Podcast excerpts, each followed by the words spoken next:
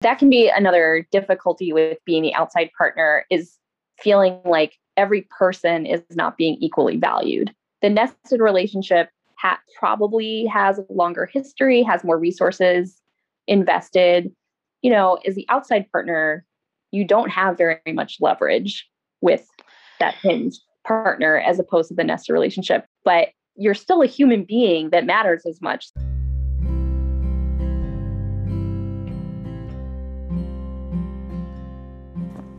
Hi, welcome to Making Polyamory Work.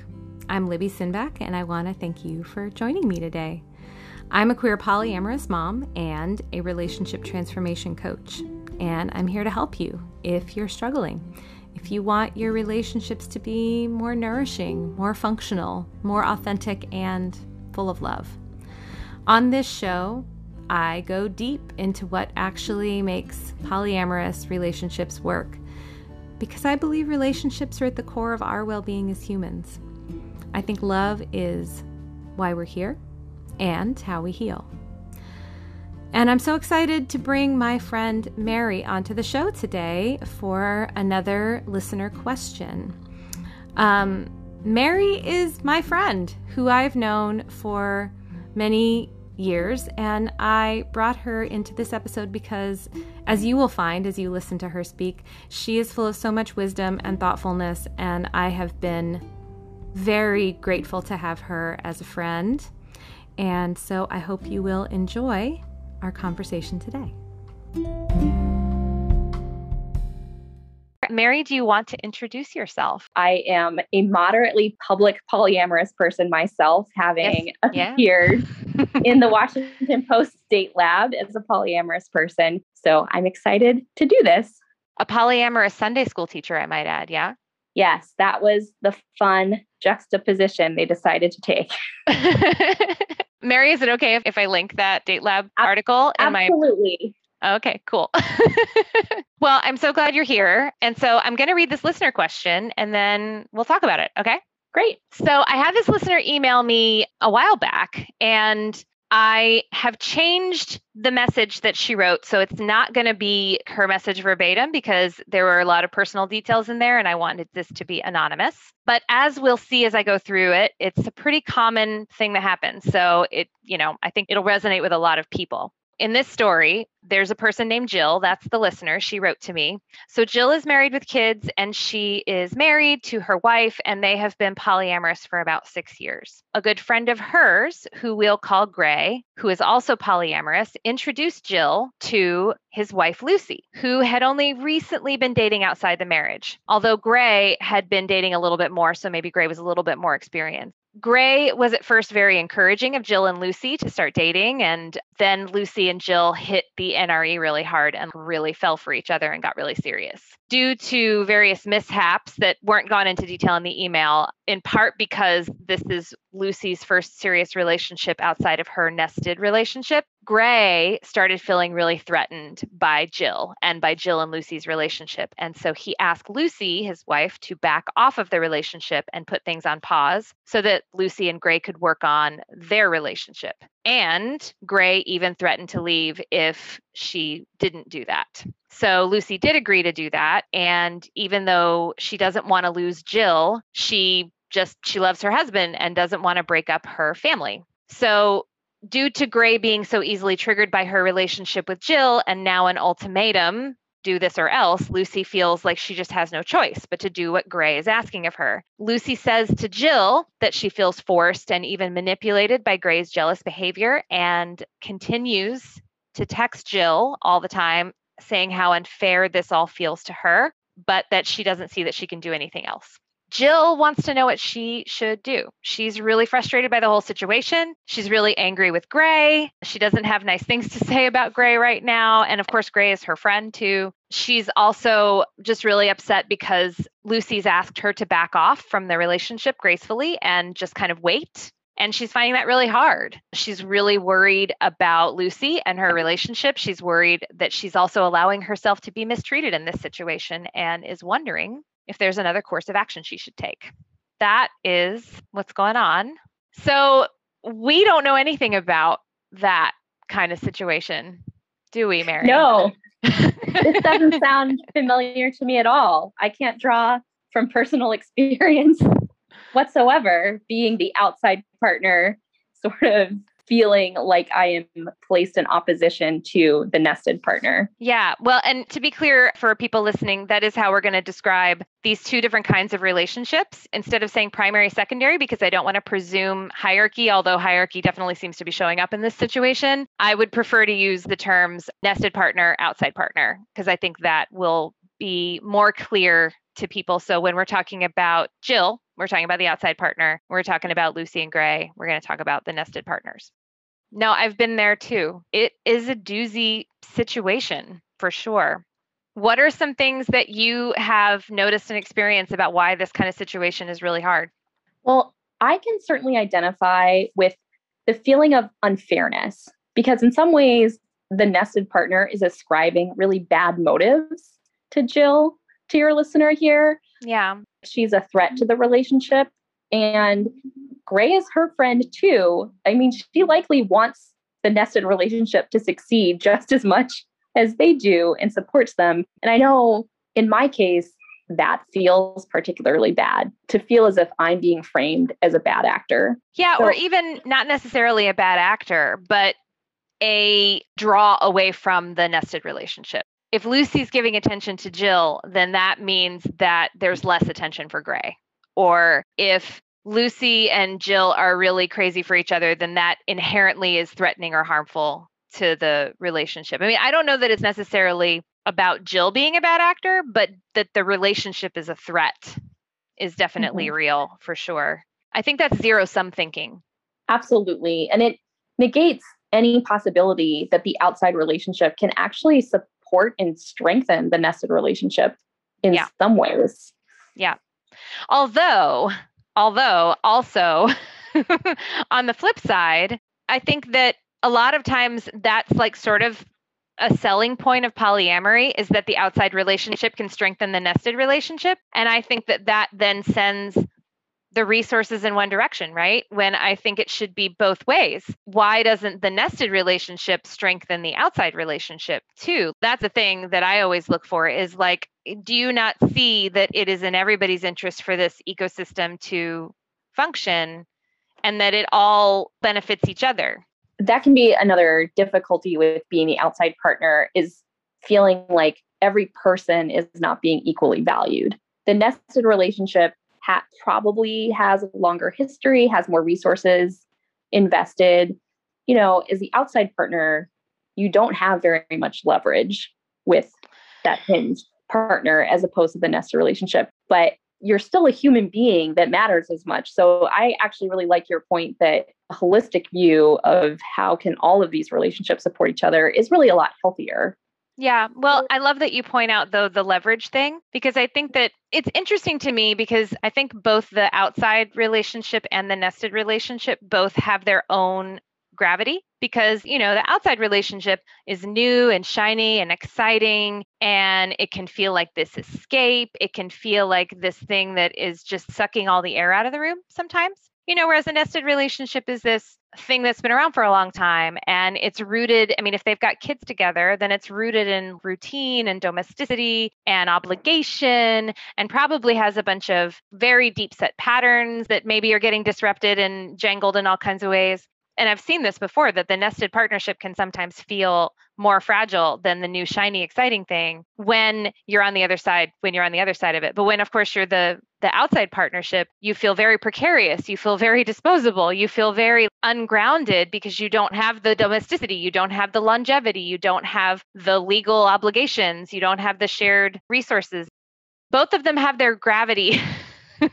And and it's a bummer again i think it's a bummer that those things feel like threats on both sides and that in this case it sounds like gray is literally weaponizing it is basically saying i'm going to leave you i'm going to take the kids if you don't back off of this relationship and using that as leverage i think it's such a losing strategy right but you make the good point that we are unfortunately in the shoes of the outside partner jill yes who asked the question and I think it's important to validate that sense of unfairness.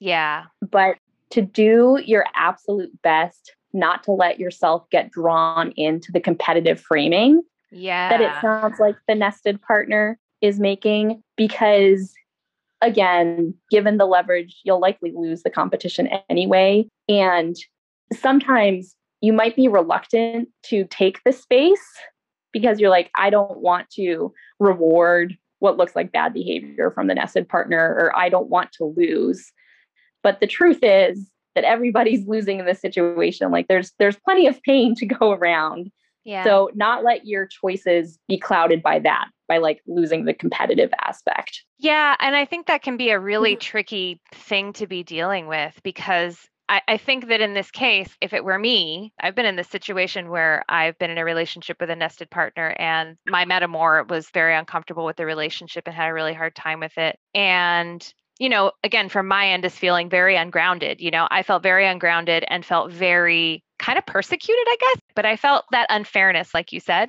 And I think you can get caught in a trap. It can be a trap. It's a trap to feel like a victim. Because Yes. the thing that can happen when you feel like a victim is that then it can flip into feeling righteousness about it. And so then you can get caught in this right, wrong, righteousness, I'm a victim, I shouldn't be the one losing out right now sort of mindset. Then that can kind of flip you over into that win lose framework. If there should be a winner and a loser, it should be me because I'm not the one doing anything bad and wrong. Right. So I find the winner loser framing to be pretty not helpful. And the other thing that I notice is, or what the only helpful course of action is to focus on the direct relationships. Right. And so in this case, Jill has a direct relationship both with Gray as a friend That's and right. with Lucy as the romantic partner. And I think it is probably in this case. So, in a lot of these cases, you don't have that direct relationship with the metamorph, Metamour. right? Mhm. But in this case, I think it would probably be worth at least one conversation with Gray, like, hi, we're friends. You know, like, I'm a good person operating in good faith, and I don't want to threaten your marriage. I care about both you Lucy. It might be worth trying to lower the temperature that way Yeah. uh, at least once. But also, something to remember is that your direct relationship is with Lucy, the hinge partner. And something that I realized after operating in a situation like this over a period of time is I had to recognize that the hinge partner wasn't like an honest narrator all the time, not necessarily Mm. through any purposeful manipulation, but it's easy to paint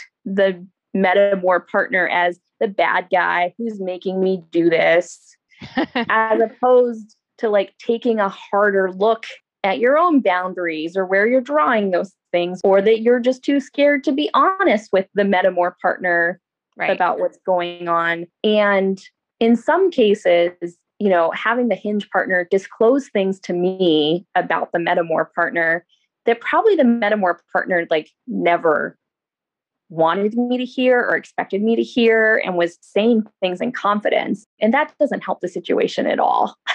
Yeah. So, I mean, I guess one piece of advice there would be to the outside partner. If you are noticing, and this doesn't happen with all hinge partners, but it sounds a little bit like this is that Lucy is throwing Gray under the bus a lot. You know, and Yeah. you're right. I think that there are two things that are important that Jill do in this situation. The first one is to maybe treat with skepticism that Gray's the bad guy and it's all Gray and that, that Lucy doesn't have any responsibility here. So I think the first thing is, you know, Jill should treat with some skepticism that Gray's the bad guy and that it's all Gray. And like you said, treat Lucy like maybe she's an unreliable narrator, but also that maybe Jill needs to set a boundary about the kinds of things that she's willing to hear from Lucy. Because if Lucy is just sort of using Jill as a place to bitch about her marriage, that's not appropriate. That's a job of a therapist or maybe a really good friend, but I don't feel like that's appropriate to do that with Jill. And I feel like then you're sort of bringing Jill on your side of making Lucy the victim, right? Lucy's Right. the victim. Oh, poor woe is me. My partner won't let me do this and my partner won't let me do that. And it's all their fault. And I'm so sorry, but there's nothing I can do. I said this in my episode about hinges. If that is something that's going on with you as a hinge, then you are not claiming your agency. You are not owning your own decisions. And I, if I were Jill, would not allow that to stand. And I actually remember saying this to one of my partners. This was years and years ago, but I remember my partner and I, we had some plans together and we were really looking forward to them. And then something came up in my partner's nested relationship and he needed to take care of it. And he said, such and such, oh, my partner is making me do this and I have to do it. So we, I have to cancel with you. And I was like, hey, no, I want you to say that over again. And here's what I want you to say. I literally did this. I said, you have a commitment to your partner that you're really happy about because you love them and they need you and you have decided that it is in your interest and in line with your priorities to meet this commitment and that means that you have to cancel with me. But that's your decision. Nobody's making you this is based on things that are important to you and i want them to be important to you because i care about you. And so if you're making a decision to do something that's important to you that means you have to cancel with me fine. You have some incompatible commitments and i'm on the losing end this time. That's fine. It's a problem if i'm always on the losing end you know? It's a problem if i'm always being dropped last minute if i'm being treated as disposable. But i want you to own your choices here that this is Yeah. your choice and taking that one step further also is the outside person to remember your agency because i think Yeah. in a relationship involving three people with a hinge you can start to center the hinge too and forget that oh i actually am an agent who doesn't have to accept these choices or or who can say you know for a romantic partner i want a romantic partner who is able to show up in these ways and if you can't because of other commitments you have to other people, which that can happen. You know, sure love is infinite, but time and resources are not. Your commitments might conflict. And if you're not able to show up that way, then I don't want to maintain the relationship, or I actually do want to take that step back. And it's not because someone else is making you, it's just because of this is the way that I want to participate in an intimate relationship. Yeah, that's I think the biggest thing here is that ultimately what's going on in the nested relationship is outside of Jill's control, right? There's nothing she can do. She can't step in and tell those two folks to sort out whatever it needs to be sorted out between them so that she can have her relationship with Lucy free and clear. I mean, I would do a lot to try to empower Lucy, again, own her own agency and own her own decisions, but like you said, also, I think it's so important to get clear on what am I willing to tolerate? What is actually poor treatment of me? And it's so easy mm-hmm. as the outside partner to offload the pain that my partner is actually causing me because of their inability to prioritize me, their inability to stick up for themselves, their inability to be, like you said, possibly fully honest with their other partner about how they feel about me and really like say, hey, this is really important to me and you need to get on board with this. I think that would upset me and but it's so easy to offload that to the metamour than to Yeah. you know than to say hey actually what you're showing me through your behavior is that this relationship while you might love me a lot is not possible for you it's not actually something that you're capable of doing or it's not something that you are willing to withstand the friction and discomfort of your partner having a hard you know your nested partner having a hard time with it and dealing with these conflicting needs and if you're just going to you know make it you know again kind of erase your own agency and not take a stand for me or take a stand for your partner or take a stand for yourself then i don't want to be in a relationship like that and at the end of the day, I think that's the most important thing is to get really clear on the kinds of boundaries that you have. And I want to say that doesn't mean that you have to end the relationship. Right. Hypothetically, okay, Jill kind of says, okay, I'm going to wait around and I'm going to see what's possible. Well, what I would do in that scenario is I would reorder within myself, okay, what are my hard lines of what I will and won't accept from my partner in terms of treatment? And then I communicate that. Like, here's what's okay for me. Here's what's not okay for me. What's okay for me is if we have a plan and you need to cancel, here are the circumstances under which that's reasonable for me. Here are the circumstances where that's not. If the outside partner, you know, has plans, but then the nested partner is having a bad day,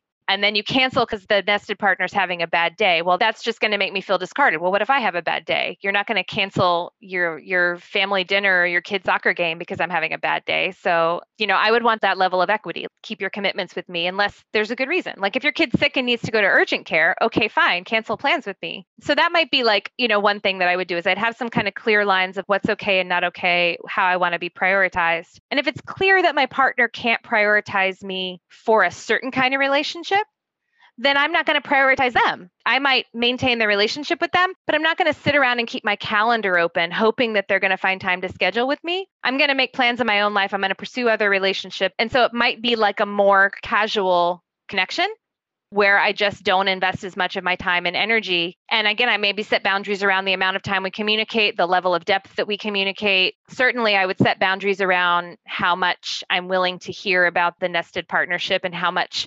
processing and support I'm willing to give around it. Yeah. Because I think that that can happen a lot where the outside partner can just feel very used. That absolutely can happen. That is definitely something that I can identify with. I do want to make maybe a small clarification though, because I also yeah. think sometimes there is, you know, this happens in all kinds of human communities where where there's a general sense of what's like a good or bad choice. And Jill has framed the question this way of like, should I take a step back or is that, you know, a bad thing to do to wait and give them the space they want? And I don't think that's inherently a bad or weak thing to do. Like it's no totally okay to say, I really, you know, love this person and the possibilities with Lucy. And I'm willing to take this space back and wait and see where it goes. That's not necessarily a disempowered choice. There is a strong, centered, taking care of myself way to make that same choice. You don't have to victimize yourself. Yeah, that's a really good point. I would say that you know, and I mean, I think that is a valid choice. And I think that also a thing that can make it empowered is to say, you know, actually, I don't know that I want to be connected with you and, and all enmeshed with you and proceeding in a deep relationship with you while things are messy in your other relationship. I don't actually think that's healthy for me because maybe you're coming to a date with me and you've just had a big fight on your way out the door and then you're all flustered and then it takes you know an hour for you know your nervous system to settle down and be able to be present with me. And that makes for a date that doesn't feel very good or makes me again sort of feel like well i'm your therapist instead of your lover. And you know again i would kind of examine if i were jill like and that's the scenario. Why do i want that right now? You know why do i feel like i want to kind of plant my flag in that situation when maybe that person just may not be ready for me you know, they may not be ready for the kind of connection that I want to have. And that doesn't mean that you have to downgrade the love that you feel. Yeah. And I think that's a thing that I actually wrote back to this person when they wrote me. Kind of the first thing I said was I was like, look, I get it that you love this person. You love Lucy. She's really lit up your life. And mm-hmm. I think that when when somebody does that to you and just turns your world upside down and that you turn their world upside down, it's really hard to think about letting that go. And I don't think you have to let go of the love. I think you might have to let go of it looking a particular way. Mm-hmm. But I think the love that you feel, the way it cracks your heart open, the things you've mm-hmm. discovered about yourself and that they've discovered about themselves, and the thing you've created together through this connection, I don't think you have to like shut all that down and close all that off just because it's not working out in this moment.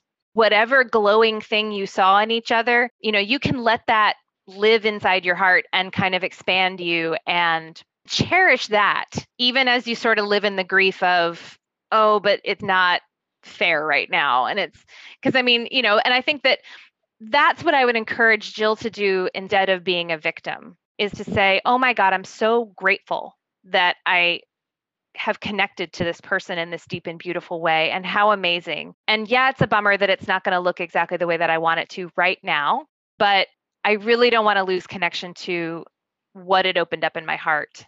And, and I mean, I don't know. Like when I think about this, I think about this idea of, and I'm I'm going to do a whole episode about this, but like this idea of like the heart kind of wants what it wants, you know? Yes. You know. Well, so and much. so and, and so the, the that phrase, the heart wants what it wants. The first time I ever heard it was Woody Allen said it. Right. Problematic. And, and that's very cringy because Woody Allen is a child molester. So the heart wants what it wants from that phrase is gross. But the original, The Heart Wants What It Wants, the original person who wrote that phrase was actually not Woody Allen. Do you know who it was? I don't. It's Emily Dickinson. Oh, much better source. Well, and she wrote it in a letter to her friend, and her friend's name was Mary, actually. She wrote a letter to her friend, and in the letter, she was writing to her friend because her friend was missing her husband terribly because he was away for a very long time. And Emily was trying to say, I'm here for you if you need me. I know this is really hard for you. I totally understand sometimes the heart just wants what it wants and it you can't always have it. Yes. And I think that meaning is maybe a little more applicable in this situation than okay i'm in love so i should just it should be that i get to be with this person in the way that i want to in this moment right now and it is unfair that jill can't but you know i think if you use emily dickinson's line of it's okay your heart can want it and it's okay that your heart wants it and you can make powerful affirming boundaries to keep you from feeling abused or disposable but i think that doesn't mean you have to close yourself off from your from the love, you know? I think that's as good a place to end that conversation as any. yeah. Yeah. Well, Mary, thanks for being here in it with me and sharing your wisdom. It's been such a pleasure to talk to you. And we haven't been able to see each other in person as much since the pandemic, but I am looking forward to a future when we do. I also look forward to that future. And it's been an absolute pleasure. Thanks so much for inviting me.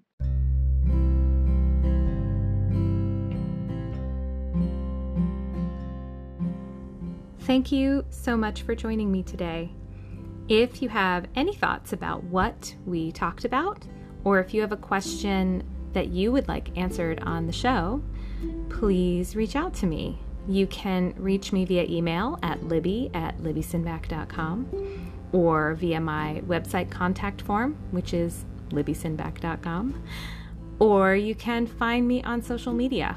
Uh, Instagram and Facebook are the places where I have accounts, and you should be able to find me there. Um, also, if you're interested in being a mystery guest to answer questions, uh, you can reach out to me as well, and we can talk about whether that would be a good fit for us. Um, I'll also say that if you're really loving these podcasts and finding them useful, but you want to get more help bringing some of the ideas and lessons into your life, this is the work I do with coaching clients every day.